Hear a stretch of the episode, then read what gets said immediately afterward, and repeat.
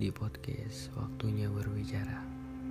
Semoga aja kalian tidak bosan dengerin cerita dari gue. Di mana pun kalian berada, terima kasih. Gue Paris, kali ini gue akan bercerita butuh waktu untuk memulai kembali. Mungkin setelah gagal, kalian berpikir untuk istirahat sejenak dan menenangkan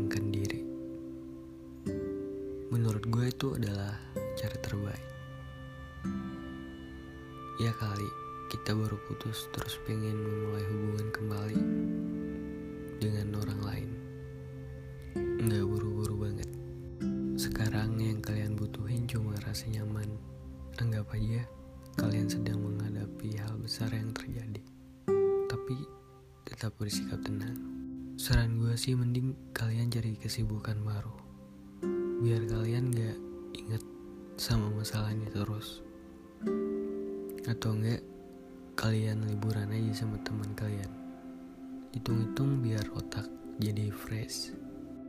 Dan urusan untuk memulai hubungan kembali tunggu saat yang tepat. Jangan terlalu buru-buru. Ntar yang ada malah tambah kacau.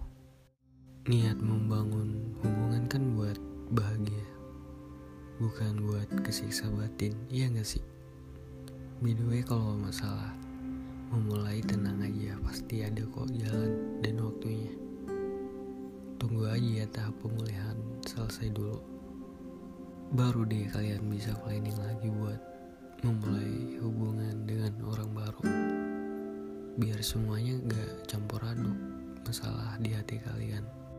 Contohnya yang kayak kalian baru aja udah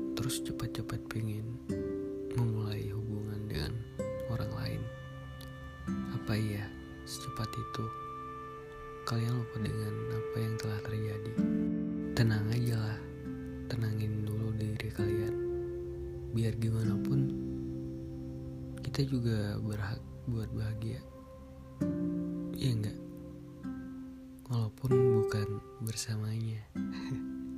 Gua Paris, semoga kalian terhibur dengar podcast dari gua. Dan gua berterima kasih banget udah nemenin gua ngobrol.